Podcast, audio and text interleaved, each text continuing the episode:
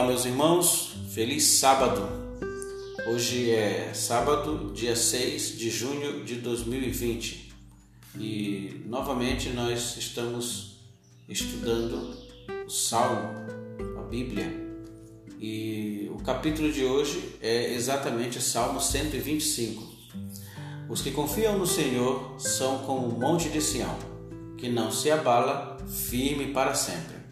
Como em redor de Jerusalém estão os montes, assim o Senhor em derredor de seu povo, desde agora e para sempre. O cetro dos ímpios não permanecerá sobre a sorte dos justos, para que o justo não estenda a mão à iniquidade. Faz o bem, Senhor, aos bons e aos retos de coração. Quanto aos que se desviam para sendas tortuosas, leva-los a o Senhor juntamente com os malfeitores paz sobre Israel, paz sobre o povo de Deus. Como nós observamos no estudo de vários salmos, nós não temos informação suficiente para identificar os autores e nem as datas de muitos deles. Nós já dissemos aqui para vocês que alguns comentaristas atribuem todos os salmos de romagem, o que são salmos de romagem?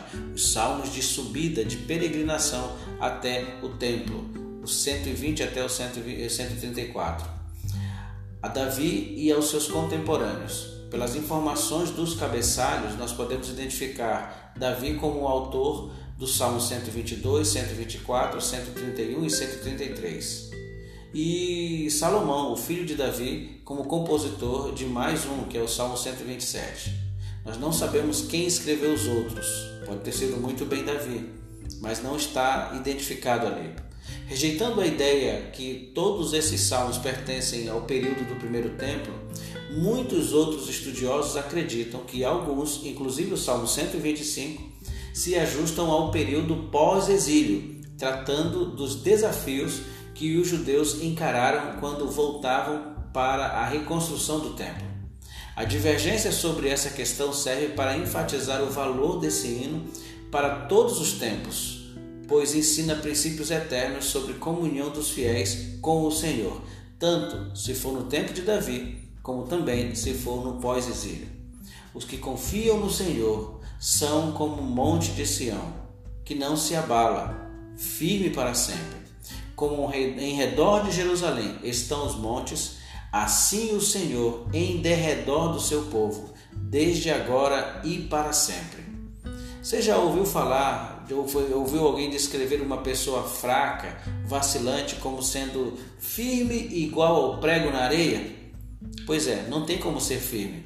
Essa imagem de Deus é exatamente oposta à fraqueza e à incerteza características dos homens. É difícil imaginar algo mais firme do que uma montanha. Uma figura que representa autoridade e poder nas Escrituras são as montanhas.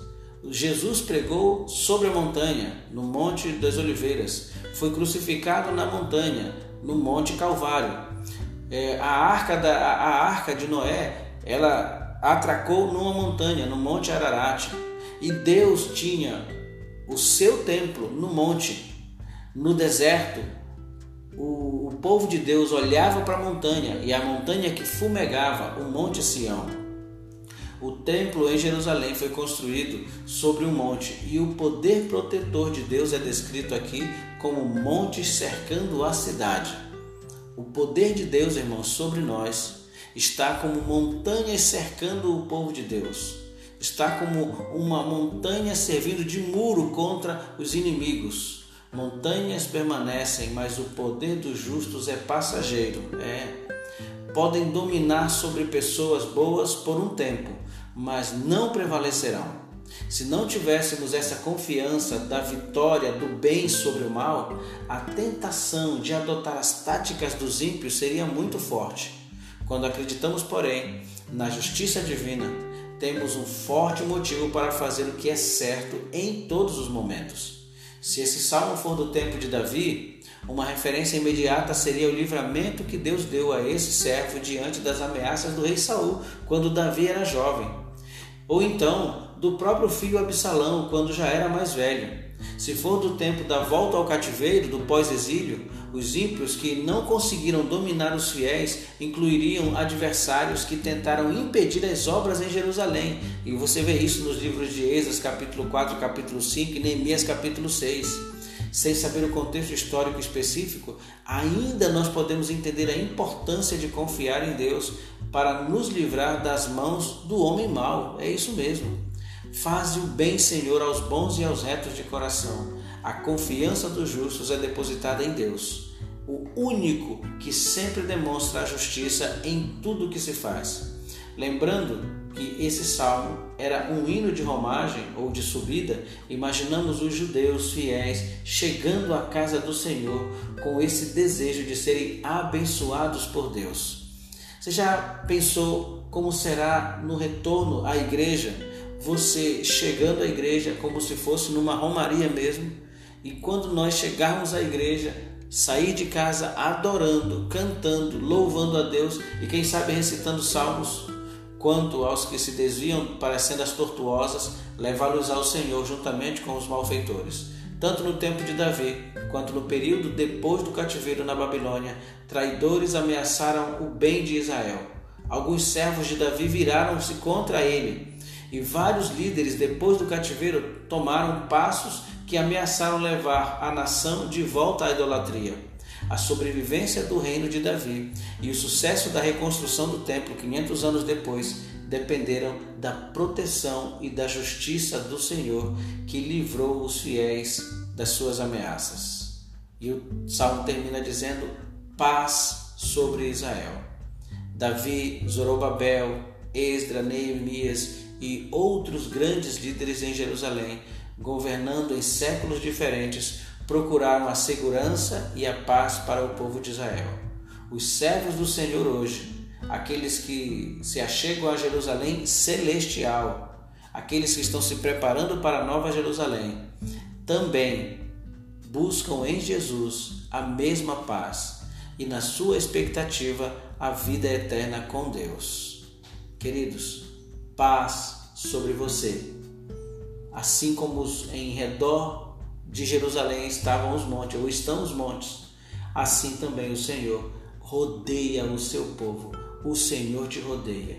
Permaneça firme, com a fé inabalável, com a confiança inalterada, com a esperança mais firme ainda depois dos últimos acontecimentos. Paz sobre você. Santo e amado Deus, nós louvamos o teu nome e nós somos gratos a ti por esta paz e esta paz não vem das coisas deste mundo, a não ser do Senhor. Assim como em volta de Jerusalém estão os montes, assim o Senhor em derredor do seu povo. E aqui, Senhor, está um punhado do teu povo no mundo todo, que estamos buscando a tua face, buscando a tua orientação e buscando o teu consolo nesses dias difíceis assim como em volta de Jerusalém estão os montes, o Senhor em derredor do seu povo. E o Senhor está em volta do seu povo neste momento. Abençoe a igreja de Deus. Abençoe o irmão e a irmã que me ouve e que haja paz sobre cada um de nós, em nome de Jesus. Amém.